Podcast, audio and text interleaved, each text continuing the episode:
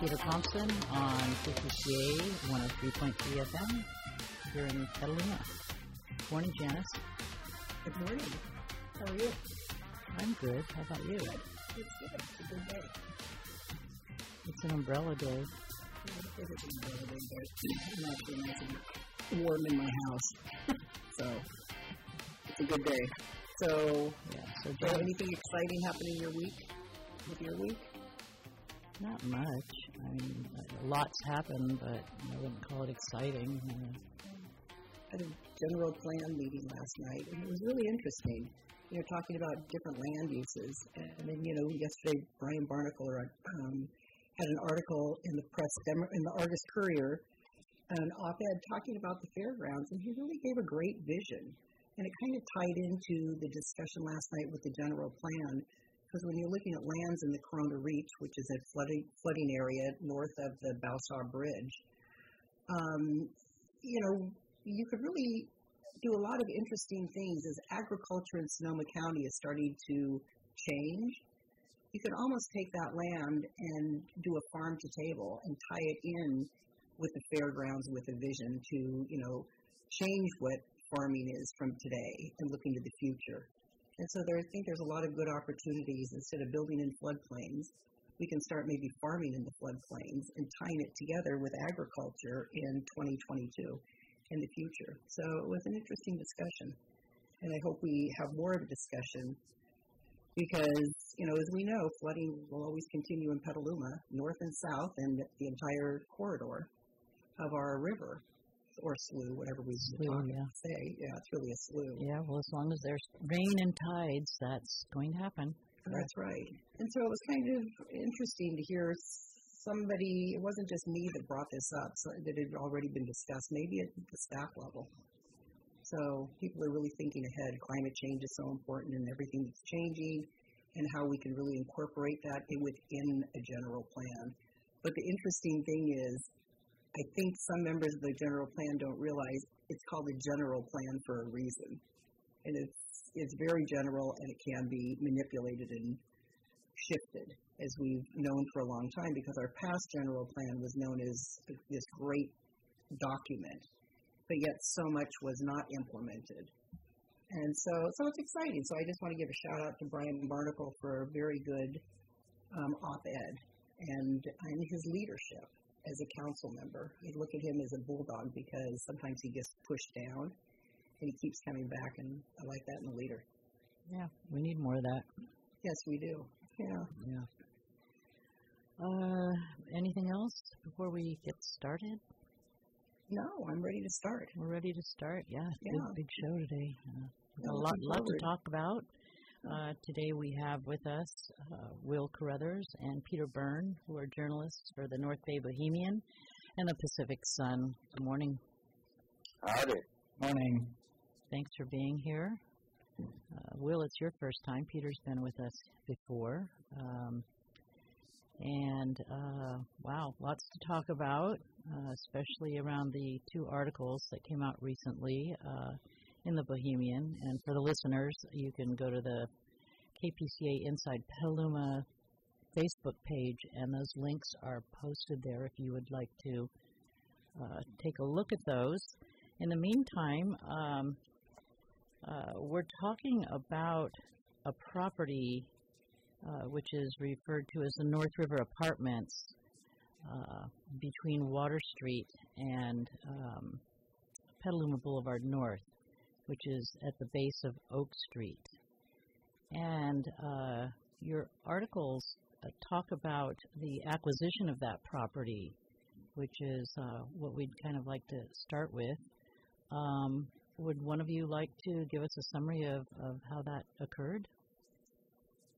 Will? Sure, yeah. Um, so it's a two part series essentially um, covering how uh, two owners of the Press Democrat and, and most of the other print media in Sonoma County um, leveraged their positions to, to work on rail politics in the North Bay. And one of the things that happened was, um, you know, Darius Anderson and Doug Bosco, two owners of the Sonoma Media Investments, um, worked on the sale of rail easements owned by two public agencies, uh, SMART and this other agency called the North Coast Railroad Authority. Um, and essentially, they, they wound up selling the rail easements for um, $2.4 million. Um, and then the, the essentially, if you have an, a rail, in this case, a rail spur on a property, you, you can't really develop the property um, until you clear that because um, you know it, it, the the rail companies have rights to it, um, certain rights to it. Uh, so in this case, they, they spent $2.4 million on the easements and then ultimately bought the property uh, from Poppy Bank for $2.1 million. Um, so this is kind of one example um, of them leveraging the, their access and then not reporting on it in the papers. Um, in other words, they paid more for the uh, rights to tear up 560 feet of unused, rotten, disintegrating railroad track. They paid more for that than they paid for the entire property. Mm. So, are, so you're saying that it was Anderson and Doug Bosco that purchased the property through Pop- Poppy Bank first before? No. No, I can get into the background a Okay. bit. Um, so essentially, the property was owned by Poppy Bank, which obtained it um, out of bankruptcy um, in 2011 or 2012. Um, and I can back up a bit and give, give some background. Essentially, um, there's this freight agency called the North Coast Railroad Authority, which owns um, about 300 miles of freight rail running um, through the North Bay uh, all the way up to Humboldt. And they run across a lot of the same lines that SMART owns um, in Sonoma and Marin counties.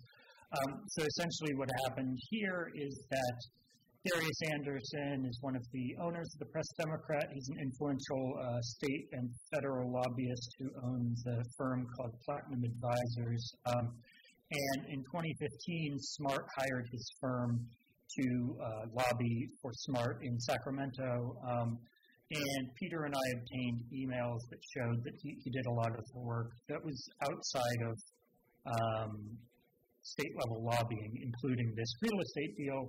Um, on the other side was Doug Bosco, who owns a company uh, called Northwestern Pacific Railroad Company that entered sort of a convoluted um, relationship with the North Coast Railroad Authority. Essentially, the NCRA wound up owing uh, millions of dollars to NWP.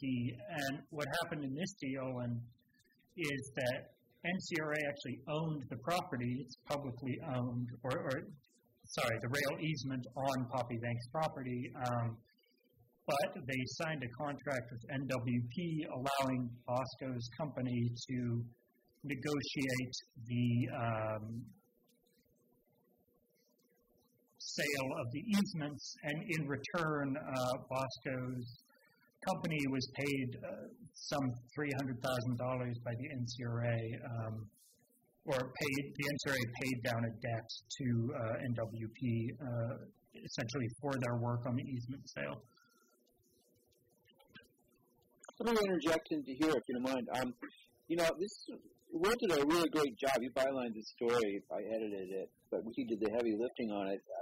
You know, it's like at least six thousand words, and it's a very complex and convoluted story to tell. Mm-hmm. And that's what makes it so interesting. I mean, we throw around these acronyms like NWP and NCRA, and talk about you know platinum advisors and groups that are actually very important to our existence as human beings on the planet that we've never heard of because uh, we don't know about them. And one of the reasons we don't know about them is because the, the local media doesn't talk about them. But the importance of this story is that it's a really deep dive based on public records and um, interviews with people uh, the, uh, all the facts in it are, are indisputably true. Nobody has challenged them. That really exposes something people have only kind of gotten a whiff of over the past 15 years, which is we all know that there's a railroad track that runs from Larkspur up to you know Humboldt and has various iterations inside Petaluma, mostly you know kind of collapsing and stuff. And we know about SMART, you know, which runs the passenger trains um, and revitalized a lot of this railroad. Um, uh, but we don't know about the, the freight line, you know, uh, and we don't know about it because it's really an obscure type of operation that arguably was set up to enrich people that were um, in the know about it and were operating basically uh, out of the sight of the public for the most part, uh, was a way that they could game the system to enrich themselves uh, in a way that has been really harmful to the public interest. You know, we could actually use a good freight train running around, you know, uh, this 300 miles of track because it, uh, a good train replaces um, trucks. You know, uh, now there's a lot of problems with you know making that financially feasible, uh, but Bosco is a former congressperson who was Darius Anderson's mentor back in the 90s. Anderson was his intern or driver. And uh, due to his connection to Bosco, Anderson became uh, partnered with a, a Ron Burkle, who's a billionaire private equity uh, supermarket owner in Southern California. And together they've made like a real estate empire that's doing things like developing Treasure Island in San Francisco Bay.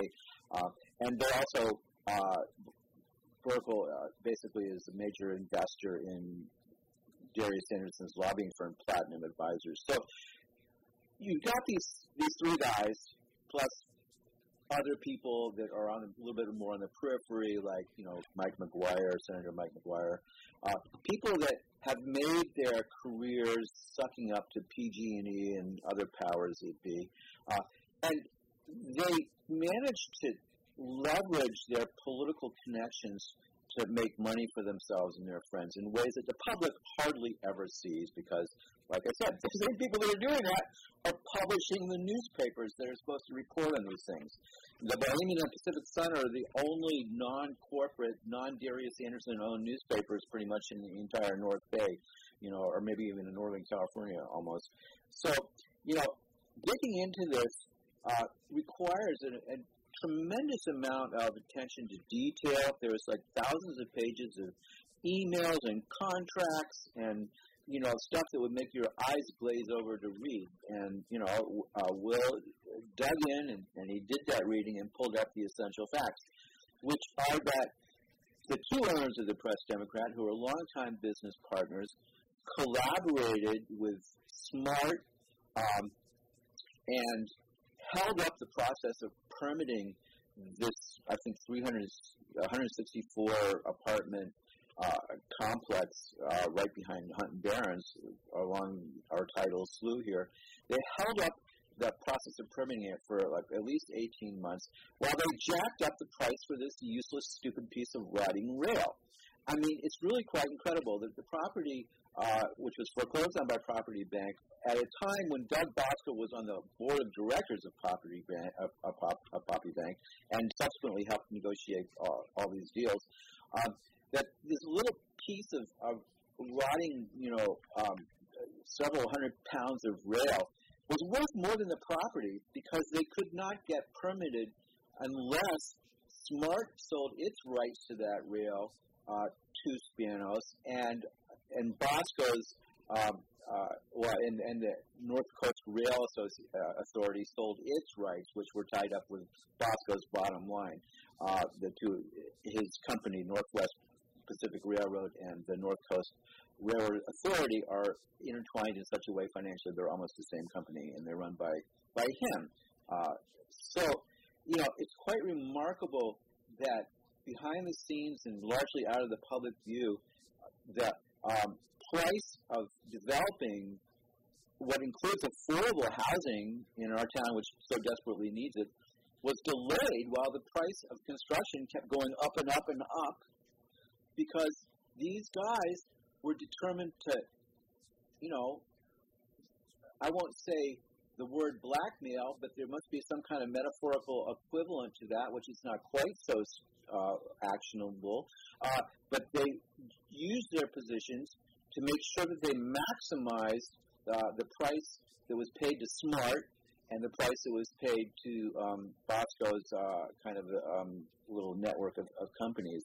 Um, so that's how things work in this country. This is, I don't think, you know, as an investigative reporter who's covered lots of national issues, this is not unusual. Uh, and it's so arcane and so in the weeds that it's really hard to see. And that's where, you know, I give kudos to um, Will and to our publishers at the, at the North Bay Bohemian and the Pacific Sun for um, the wherewithal to take the time to, to do this, this sort of reporting because it's really unusual reporting and um, it reveals uh, the, the details that people need to see who's actually running this town and running this county. And it's not a pretty picture. Well, you know, I, being in politics in this town, I can assure you there is so much in the background who you put on our city councils to get their projects through. I mean, there's just, in my opinion, it's it's real corruption, and and the Argus Courier, which is part of the Sonoma Media, Press Democrat, which owns all the papers in the county, their publisher, editor, whoever he was at the time, John Burns, he was specifically hired for this job. And he was, in the article, he was part of the connection of connecting um, Bosco and others, Spanos, to City Hall. And Yes. yes, he was. And he's still writing for this newspaper. And then at the same time, he'll go ahead and he'll write an article and then he'll turn around and twist it and and backstab the city council for something that he was behind. And Uh, this is continuing developer, on. you know, developer-run uh, institution, which uh, uh, does have some pushback now on the council. Thank you know, thank goodness. And you know, that's not to say that development is a bad thing. Development can be a very good thing. Absolutely. What's really interesting about it, though, is is who does it serve? Who does it really serve? Who's really getting rich on it? And you know, the San Francisco is undergoing a profound um, uh, revelation, a self-revelation right now with the indictments of Mohammed Nuru and, Mhm. and Walter Wong and most of the, almost the entire planning department. And as a reporter in San Francisco for many years, I knew about this and I wrote about it. I knew these people what they were doing, uh, uh, but it wasn't until the FBI came in and and um, had people wear wires and stuff that the Chronicle was willing to write about it. And so what we're seeing going on in the corruption in the Palace of Justice, as it were, in the planning department, uh, in City Hall, in San Francisco, there's no reason to believe that the same sort of thing, same sort of thing is not happening here in Petaluma and in Sonoma County and in Healdsburg and Windsor and elsewhere. You know, I mean, we look at these politicians and they smile and say the right things, and then we go about our way and we don't worry about it. Just you know, thinking, well, at least so and so is in charge. You know, they can work through the nitty gritty, but it's working through the nitty gritty where the bad stuff happens, right? Mm-hmm. Well, that was, you know, part of the article, you know, as I'm reading, you know, we got to the city manager, but who at staff followed through shutting that project down, Spanos project down? You know, there, there it's just so much deeper, um, like you're saying, um, Peter. I mean, this is just like the, this is the surface, but I want to actually know more what really happened at City Hall. And I don't want to hear that, oh, that was a few years ago and we have new management now Mm. it still Right. continues happening. And I like to see some honesty, and I'm not getting that. Sure. Yeah. Um, yeah. Just to just to kind of highlight that point, I think um, I don't know. I mean, so this Spanos property is 184 units of uh, market rate housing, I believe, and they actually just paid in six hundred thousand dollars to the affordable housing um, slush fund. Um, so I believe Petaluma, and you would probably know this better than me, but they're they're about 300% over their required market rate housing and about 15 to 20% of their low income housing. Um, so this does sort of tie into those overall development questions. Um, and in terms of John Burns's role in this, yeah, I have an email in the article that I obtained uh, through a public records act request that essentially shows him introducing Darius Anderson to the then uh, city manager, John Brown, um, basically saying, hey, I'm introducing you to Darius Anderson in his role as a smart lobbyist. Um, I didn't dig any further than that in terms of you know what that call resulted in and so forth. I think what's what is apparent though is that uh, you know Darius Anderson's firm was lobbying for Smart for five years, um, and the as far as I've seen, uh, the Sonoma Media Investments never disclosed that in their coverage of Smart. Um, you know, and they do a fair amount of coverage of Smart because it's a you know um, interesting topic and development issue. But um, you know, the the thing I close on in the article is that uh, they actually ended up disclosing uh, that Darius Anderson was a smart lobbyist because um, you know Molly Gallagher Flatter uh, spent 1.6 million dollars or so opposing uh, Measure I, the sales tax renewal for SMART, um, the measure in early 2020. So, you know, the, the No on Measure I campaign sends out this mailer that says, you know, Darius is a smart lobbyist. Did this impact the uh, the judgment of uh, the Press Democrats editorial board? And then, uh, you know, this probably went out to maybe tens of thousands of homes. not really a way of knowing, but um, it definitely caught people's attention. Uh, and lo and behold, uh, the Press Democrats editorial board runs um, a piece on February 2020 saying basically, well, yeah, he was a lobbyist, um, but you know that didn't impact our judgment, and actually we've supported freight rail all these years, um, or passenger rail rather.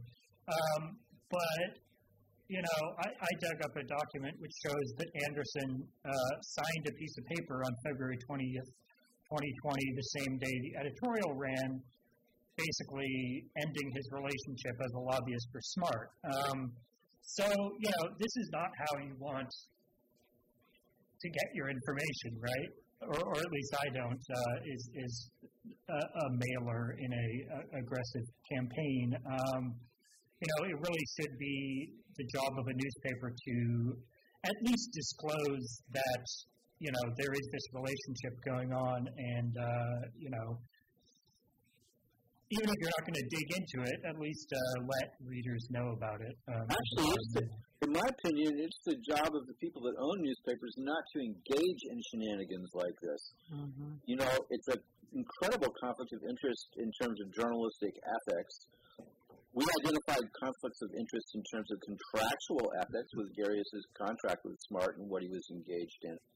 You know, and same thing goes with Bosco and, and uh, his duty to the public and the taxpayer uh, uh, to use all this taxpayer money in a way that would actually increase um, our, the availability of, of freighting, uh, which is not what happened. It mostly went into the, the pockets of other, you know, of private entities. It, it, it appears.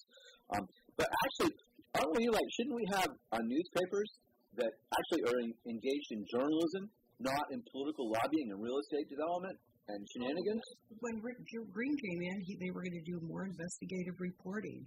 But uh, you know, as, as I as I read, you know, had been reading the Argus and the Press Democrat since your article came out, they have not blinked an eye that they feel as though that they need to redirect they still have John Burns writing um, op-eds for the press for the Argus Courier.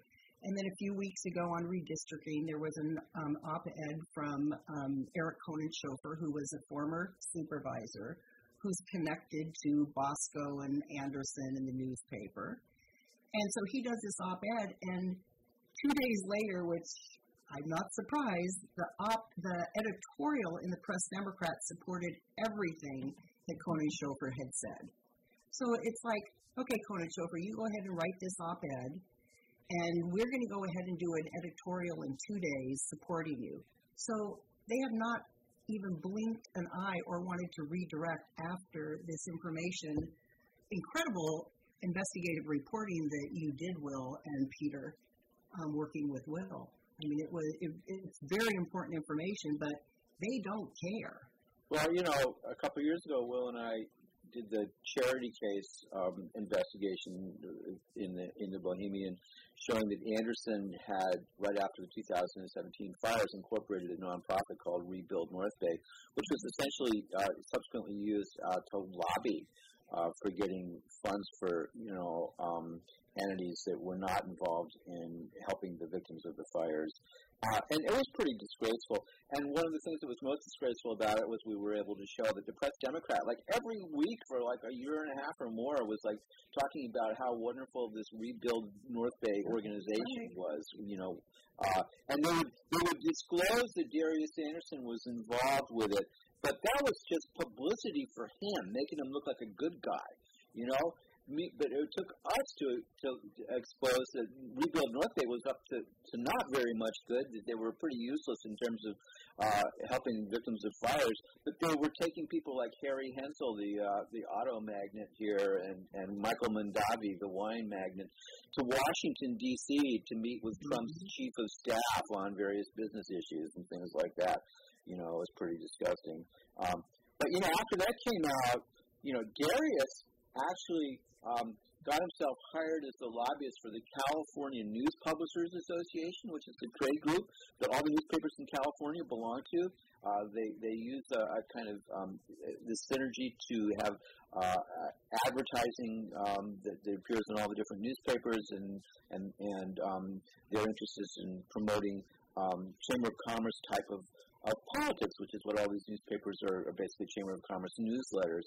But he is now the lobbyist for this group. This year alone, he's been paid $150,000 to lobby for the for the California Newspaper Publishers Association, I guess in Sacramento. Now, I think we should look into and see exactly what he's been lobbying for because I'm sure it's not in, in the public interest. You know, I mean, just to, to let you know, um, Platinum Advisors is one of the only lobbying groups in the state of California that has uh, a mix of private corporate clients and public agencies. It's got like at least 20 public agencies and as many uh, private clients as that.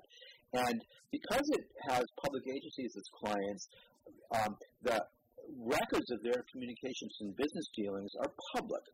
So a couple of years ago, we put in a public records request for um, all the contracts and emails between Platinum Advisors and 20 of these agencies, which were like BART, Napa Transit, AC Transit, Golden Gate, the city of San Diego, the county of San Bernardino, it goes on and on and on, right? And so we've got tens of thousands of pages of public records now. There are contracts with Platinum Advisors, there are invoices, there are emails, and it goes on and on and on. And what it shows is that these lobbying groups, of which Platinum Advisors is probably the biggest and the most powerful in, in California, are running entire city governments. They're basically running the government of San Diego, the the, the, the county government of, of, of San Bernardino. It goes, uh, it goes on, you know, and on and on.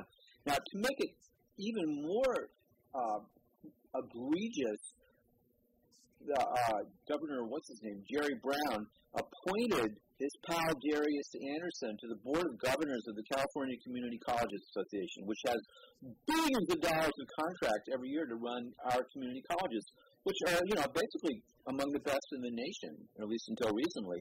So what is it, you know, we kept an eye on that. What is it that Darius does? The first thing he gets this powerful position, he's a lobbyist, he's a real estate investor and a newspaper owner. He's now on uh, a public entity that is entrusted with billions of dollars uh, to educate uh, people that are not going to be going to your Ivy League schools here in, in our beautiful state. He he gets himself put in charge of creating a new community college, an online community college that doesn't have a building. And we've got like all the invoices and and uh, financial information on that. It was just a big cluster F because what they were doing was they were just going out to lunch, they were spending money on software, they weren't getting anything done whatsoever, and it got so and it was and it was feather bedded with the you know sons and daughters of politically powerful people who got jobs there, and it goes on and on and on. Darius is in charge of it basically, and it got so bad that the California state legislature has shut it down. They put it on life support. a great idea has been completely and utterly destroyed by uh, the leadership of a political lobbyist, real estate investor, newspaper owner who had no business being appointed to a public entity like the College Community uh, Board of Governors. Well, it sounds like the Trump College. Yeah, there's not a whole lot of uh, space between Trump and Darius Anderson. No, there isn't. As we reported, Will reported in the article, he's one of the major fundraisers for Kevin McCarthy. Exactly. Right. right. You know, the He gave a long speech last night. Of the Republicans in, in the House of Representatives who's against like the health and well-being of, of human life and, and other forms of life on our planet. And you know, Darius Anderson is his best friend. He takes he took Farid, uh, what's his name, the head of Smart, to a bunch of fundraisers for Kevin McCarthy, and bragged about being a, being you know one of Kevin's uh, major fundraisers. So here in a state where Darius made his his bones being an aide to Governor Gray Davis and and palling around with Willie Brown and you know uh, uh, working for Kamala and working for Gavin and working for all this you know nest of people uh, even that are Democrats. Uh, he's playing both sides of the aisle. You know, when the Republicans are in power, you know, uh, he played that side because it's all about the green with Darius. But who does he really vote for? And I can't imagine that it's progressives or even. I don't know, but I will tell you that the state of New York has sanctioned Mr. Anderson. He's not allowed to engage in securities businesses there anymore because of a pay-to-play scheme that he got caught in with some groups from um, uh, Los Angeles a few years ago, and he's also in trouble in New Mexico. I mean, every, pretty much everything he touches uh, has a, a whiff around it that you know um, would remind you more of um, an abattoir than a uh, beauty parlor. And yet he owns the newspaper that is, um, you know, making sure that this information does not get out. And he owns the politicians. for And the you know, part. exactly, exactly. And wasn't Jerry Brown connected with um, Bosco? I mean, there was a connection Oh yeah. with all of them. Go ahead. Yeah, Bosco still does fundraising um, and has been on various state commissions and uh, yeah.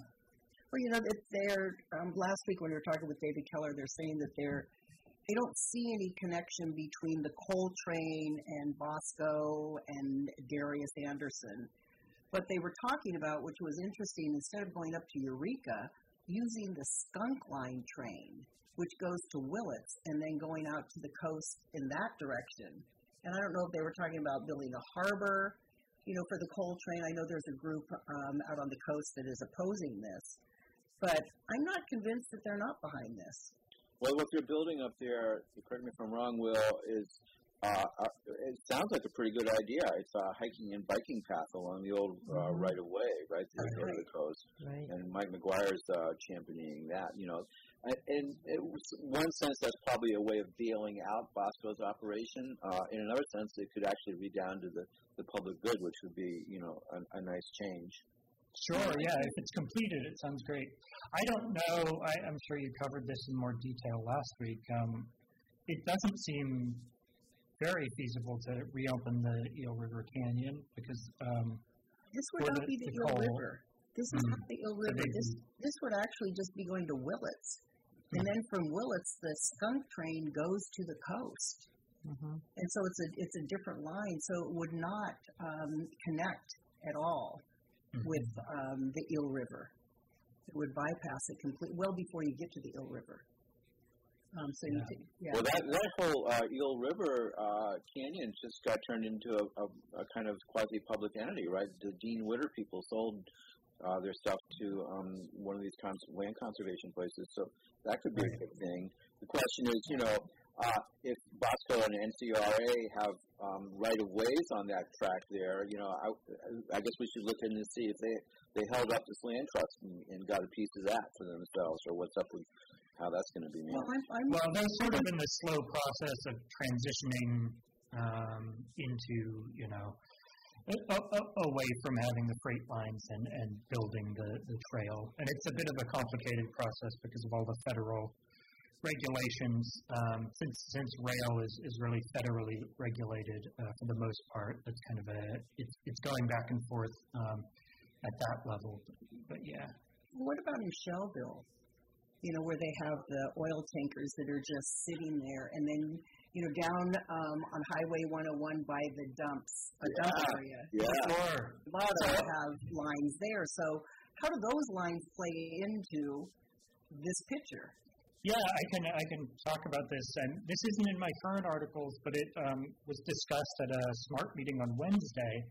Um, essentially, what's happened, I cover in the articles, they Bosco uh, received money from the state to basically hand over his freight, the NWP's freight rights to Smart um, in Sonoma and Marin counties.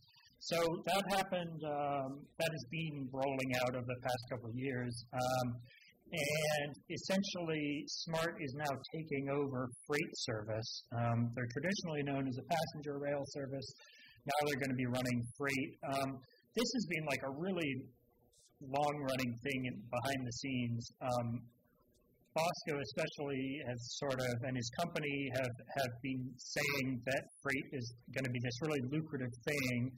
Um, and from the public's perspective, it's really hard to tell because whenever he's asked about it, he'll sort of say, "Oh, he said last May we have revenues of two million dollars a year."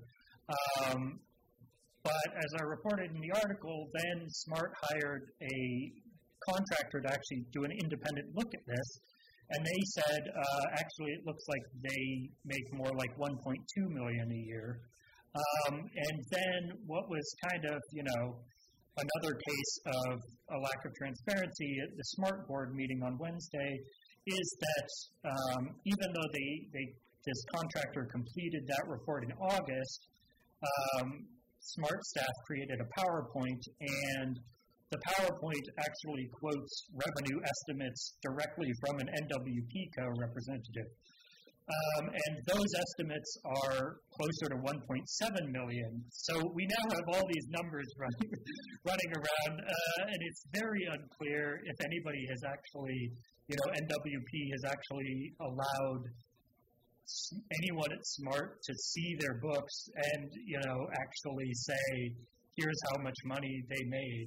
Apparently, there's been a dip because of the COVID pandemic, but you know, if if this is something Smart wants to take over, they really need to, uh, at some point, um, understand how much money it's going to take, and and not just um, trust the spoken word of uh, of NWP. Well. Isn't there uh, a, um, uh, a a project uh, that's on the table for Smart to subcontract to Bosco's NWP to take over and run the freight for Smart?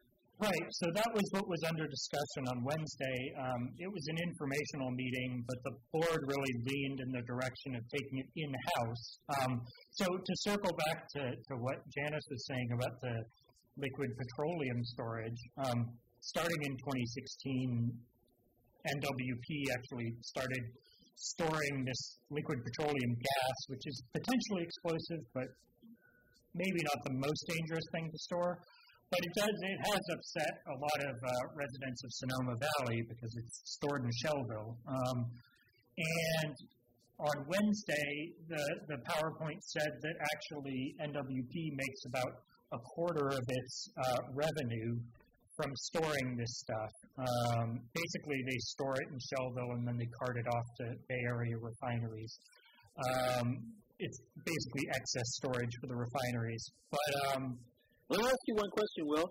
yeah, Is it true that NWP is not still paying rent to the rail authority for, for its use of these tracks? Right. Yes, I'll, I'll get there. Essentially, the smart board decided on Wednesday was leaning in the direction of getting rid of LPG storage, which would be apparently about five hundred thousand dollars less of revenue. Um, and then, yes, all, all the while, I think they're going to try to transition into public um, owner, publicly managing the, the freight system in about six months to a year, but all the while, yes, uh, Bosco told me that he's not paying rent to Smart during this whole time. So if indeed he's making, you know, a million and a half dollars in revenue, um, the longer Smart's takeover rolls on, basically the longer uh, Bosco's company is making money. Let me ask you a question, Will. Why is Smart so dumb? um, I don't know. I mean, a lot of this, you know, with the free takeover, it feels like they're doing it backwards, right? They they bought it with the state money, and now they're figuring out whether it'll make any money. Um, Let's go back on that a little bit. When SMART was being proposed, um, it was all about freight, and it was all about getting trucks off the road, and that was the big discussion. And then by the time the ballot measure came, nothing about freight, and it was only about passenger rail. And I was at a dinner party the other night. and My cousin Neil Fishman, you know, he'll always go after me on things for Billy Fishman. And Neil goes, Wait, I want to say 15 years ago, Janice said, This is not about passenger, this is about freight. And so I just want to give a shout out to Neil for recognizing that and remembering that because I remember specifically the discussions going on when you know Smart was being created and it was all about freight and then all of a sudden nothing about freight was discussed. Well, yeah, and the smart board has now pivoted back to saying, "Oh, yes, we're very friendly, but freight." And you know, as Peter said, there it could take trucks off the road. Um, they just repeatedly have not managed to prove that um, there's a big market base for it at the moment. Um, so, I mean, maybe it will pan out, but it's you know, it's it's uh, goes goes around and around. Um, so yeah, they've sort of pivoted back to being freight friendly, but now they've gotten rid of the LPG, and uh, which so essentially it looks like they might be losing money on the freight venture for you know quite a while. Um, in which case they have to find money from somewhere else, but they can't use the sales tax money because the bond uh, sales tax measure is only for passenger rail Right. so the whole thing is a complete mess. Um, That was that was the whole thing when you know you read the um, the ballot measure. It was only about um, passenger and freight. It was completely taken out of that. And so here we are, this many years later, and we have probably 200 percent more truck traffic on our local and roads and freeways everywhere in the state, everywhere in the probably United States. And yet, if we had really looked at this when SMART was being created, it would be much better for the environment. But, you know, but here we are now in a lot You of know, the- traffic. The horror of the whole thing, Janice, though, is that you know, right after World War II, That's right. before World War II, uh, railroads were everywhere in the United States. This railroad, right. these tracks have been there for uh, over a hundred years, and, and they were well servicing the people of Northern California. And then after World War II, the same thing happened here. It happened all over the country. Was the automobile lobbyist Right. groups convinced the government to tear up all the railroad tracks and build these super highways for trucking, right? And now we've got some climate blowback. People are talking about rail. So we go back to these rails. I mean, I'm sorry, but our system of governance is just like uh, uh, a blind, um, uh, self-looking ice cream cone, as they call it. I mean, you know, what does it actually do? It just seems to benefit those who have, you know, connections on the inside of it, and it doesn't care about normal people at all. And as far as I'm concerned, that goes for Democrats and Republicans, although Republicans are, are particularly poisonous at this point in history. But, you know, I don't see these Democrats as doing much better. I mean, we need to make all, you know, all, all, all news is local, and all politics is fundamentally local, and we forget that. We actually have more power than we know. Well, you know, it's interesting. I mean, you know, I just look at the local politics because it's no different local versus, you know, state or national. It's all the same. But, you know, in our community, Bill White has basically been running everything through Mike Healy for, you know, since 1998. And so refresh our memory. Who is Bill White now? Bill White is Basin Street. Basin Street, right? Yeah, yeah. Yep. You, you know that well. I know that and, you know, and who's really, you know, and all the entities behind that. And but government has been in Petaluma run by the Chamber of Commerce, the newspaper, Mike Healy, and um, developers. And Yeah, so why, no what, is, what is that? I don't really understand Mike Healy very well. I was up in his office a few years ago trying to figure out what he was doing. I was interviewing him. I was trying to figure out how he actually makes his living, you know, because he doesn't seem to have any clients really, you know. Uh, and yet he's he's got this like stance, and people seem to like him. Why do they like him? He seems to me like uh, some kind of like dead rabbit or something. Well, you know, it's interesting. I mean, well, the newspapers were promoting him for years, there, there's a time when if you read information enough and you listen enough, you can tell who really made sure that that article got in the paper. His language was in editorials all the time and in in articles. I mean, you could just tell it was his direction, and he was very close with John Burns. And wasn't his dad the mayor of Santa Rosa? His dad Yes. was the mayor of Santa Rosa, and he was the one that really pushed for the um, shopping mall in downtown, which divided, you know, Old Town to the new to the newer part of the town. Mm-hmm. And so now we're trying to figure a way how we actually bring those two together. And Mike has done the same in this town. He's really divided this community, and um, and he's very quiet about it. And the public keeps voting him in. So, and then Well, blame- maybe deflecting blame and onto others. We need to pay some more attention to Mr. Healy and and find out who he really is. Don't you think? It would be That would be great. find What out. he's really up to. Besides, he's got his office in the Masonic Building. I don't know if there's a tie there. I'm not sure there's a tie there. But I mean, I would like to know what his connection is with the Spanos Group, Bosco, and City Hall, and John Burns.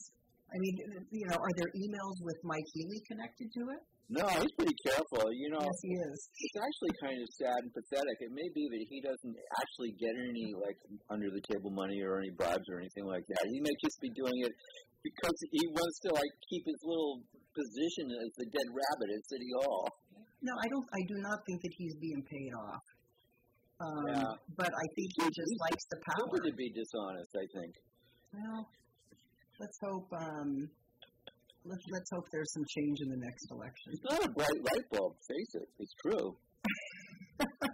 he's he's done fairly well. You know, Riverfront is my big you know issue project. You know, you go ahead and you approve a project with a single lane in and a single lane out for all these houses, and and then a hotel, and it's right next to Cots, and you know, I mean, he he's the one that pushed that through. Just like pushing through, you know, other major projects um, for Bill White. What's happening with Rainier these days? I just want to say that many years ago, Bill White told me, he goes, Oh, Janice, Rainier's never going to be built. It's basically just a placeholder. So, we, you know, so developers can develop and say we have traffic mitigation. And he assured me it was never going to be built. And this was like in 2001, he told me that. Yeah. So, I mean, Yeah. It was it's always been a joke. It was never going to be paid for by developers. And I have to say, Mark Friedman, who owns the Safeway shopping center, he had an initiative on the ballot said who pays, and of course it failed. Um, but you know, he was asking who was going to pay for this, and the city had no means to pay for it. And they, the, basically, the Rainier lie has lived on for 40, 50 years. But it's not being talked about it a lot anymore, like I. I about it some years ago when I was talking to the highway people at the state level, Caltrans. They said that one of the problems was that um, there needs to be a line of sight, and putting uh, a, a bridge at Rainier uh, would complicate the line of sight and, and fall afoul of the um, regulations governing the way highways are made. But now there does seem to be a bridge there. Do you know? Let me tell you the story behind that bridge. That was um, actually Mayor Glass and Pam Torliatt were very much a part of that in the background. And there was a J.P. Morgan loan that the city got for it was fourteen point Oh, some odd million. Redevelopment, yeah. About yes, and then the city, w- without any public um, discussion, that was done in house. And what's interesting is the Deer Creek Shopping Center, which now um, is going to be slated for quote apartments.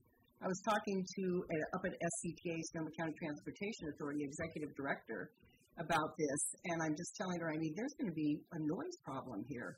And she could not believe that they got those, that change on the property from um, from um, retail to apartments without any consideration of the noise and the pollution for that overcrossing, and I live in that area.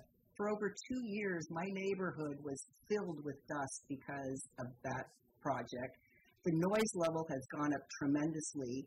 And so it doesn't matter what side of the fence you're on, on Democrat, Republican, or in between. You still make bad decisions because you don't include the public. And Where are so- we going to make uh, housing there? In the dog park or someplace? Well, the dog park, that whole, all, all those pads that are left over is supposed to be for housing, but never a discussion. But due to your efforts and others, those were actually, you know, it's not the worst looking shopping center in the world. You know, I mean, Right. there's some nice elements to it. So the nicety of it is going to go away now. Um, well, I mean, I don't think that having housing there is a bad thing, but the problem is that when the project was being developed, it should have been developed at that time because you would have de- de- you would have made more grid streets instead of all these curves and dangerous. It's kind of dangerous to walk around there, you know, in somewhat, and it's because of the way it was designed, where East Petaluma could have actually had a true a destination um, for um, you know restaurants and and, it and and with housing, you know, people it would have been vibrant. But they decided to play the political role and said it's all about Friedman's, and we have to make sure Friedman's comes to town. It had nothing to do with Friedman's, but just like any other fight, they find what the push point is that's going to go ahead and It get was people so funny, you know. I always get seduced by their like living wall. I go in, I buy something, I take it home, it doesn't work, and I have to take it back. I mean, I don't know if I actually have anything from Friedman's, and I've bought a lot there. Friedman's is the hardest place to take anything back from. Always keep your tag because they don't do. keep, yeah they don't keep that information with your credit card when you charge, and then they give you ten cents on the dollar if you need to return some. But that's another story. so So we have um, about five minutes left. Um, have we have we covered everything that we set out to cover today, and more? and more. Yeah. Yeah, I don't know. I mean, just to tie it back to smart a bit, I think a lot of the real estate stuff you're talking about is uh, smart does play a role. Um, you know, there's the second station in Petaluma. There was a big fight over that. Um, and that even ended up looping in a property, you know, right in the center of downtown Petaluma. Um, so I think Petaluma is particularly impacted. I know Santa Rosa also, Smart sold off a lot of property there to developers. Um, so I think there's an interesting element there too for you know people to keep an eye on is uh, you know how, how that stuff goes down. Didn't Bosco have an interest in the um, train station in central Petaluma as well? I'm not sure about the Petal- Petaluma one. Um, there was some NCRA may have had uh, historic uh, easements and things like that. and other spurs. That's that's correct. Yeah, yeah. There's a lot of spurs through Petaluma, um, and I just noticed in a Petal- uh, Press Democrat article the other day that Bosco was uh, advising a um, developer on rail easement issues on a property in Santa Rosa. Um, so I don't know what that was about, but uh, you may that want was to back follow that one. a couple a couple years ago. So the whole thing is, you know, there's a lot going on behind the scenes. Um, whether it ever all comes out is, you know, doubtful. But Well, uh, we you know, tell we try our best. Tell our listening public to read the Bohemian and the Pacific Sun and stop giving Darius Anderson's Press Democrat money. You can actually uh, go online and click on an article and then immediately save it and then put it, paste it into Word and you can read it. You don't have to give them any money. I, you know, after um, reading the paper this week and seeing John Burns is, you know, prominent once again, and that there is no mention of the Bohemian and what you your um, excellent investigative reporting. Yeah. Um, I'm just ready just to pull the plug on the news. Don't give them any more money. I Let's know. work on them. I know. You know, we'll, we'll, you know, we'll, we'll, the Bohemian will pick up the slack. I think we should be a daily anyway. I think you should be too. Yeah. Yes. Okay. Yeah. Okay, so we are uh, KPCA 103.3 FM, and we've been speaking with Will Carruthers and Peter Byrne, who are journalists for the North Bay Bohemian and the Pacific Sun. I want to thank you both for being here today, and it just feels like we barely touched the surface on on all of this, and we may have to have you back for a follow up on this. Anytime, as long as you know I'm still walking, I'll be happy to um, spill the beans. Yeah. be great. I'm looking forward to it. Yeah. And I, I just really want to thank you for your excellent reporting. Yes. Um, just very impressed, um, and I do believe that this is Pulitzer uh, material, Will. Thanks. Good job. Yes. Very Yeah. good. It's an excellent um, it's an article, and I'm looking forward to the to more. Yes. Yeah. Okay. You've been listening to Inside Petaluma. I'm Cindy Thomas. I'm here with my co-host Janice Peter Thompson. We're here every Friday from 11 to noon, bringing you all the good stuff, and we will be back again next Friday. Um, I can't remember who we have next Friday. Why don't you get Mr. Healy on and ask him a few questions? You know, I'd like to do that. We will we'll, we'll get him an invite. Okay, so we will see you all next week. Uh, again, you've been listening to Inside Petaluma on KPCA 103.3 FM right here in Petaluma. And we also stream live at kpca.fm. Uh, to listen to any of our past shows, you can visit the archives page at insidepetaluma.com, and you can also access podcasts at the uh, same site. So, again, thank you everybody for being here. Janice, I'll see you next week. And have a great Thanksgiving, everybody. Oh, Yeah. no, that's right. Yeah, that's right. Yeah, Thanksgiving Yeah. will be coming Yeah. Before our next show. Yeah. Good. All right. Enjoy. Oh, I remember We have Pedro Toledo on next That's week. right. That's right. And then Ken Sabano will be on. soon. We've got a lot of good stuff coming up. Yeah. So anyway, we'll see everybody. Have a good weekend. Enjoy your holiday. Take care. We'll see you next time. All right. See you next week.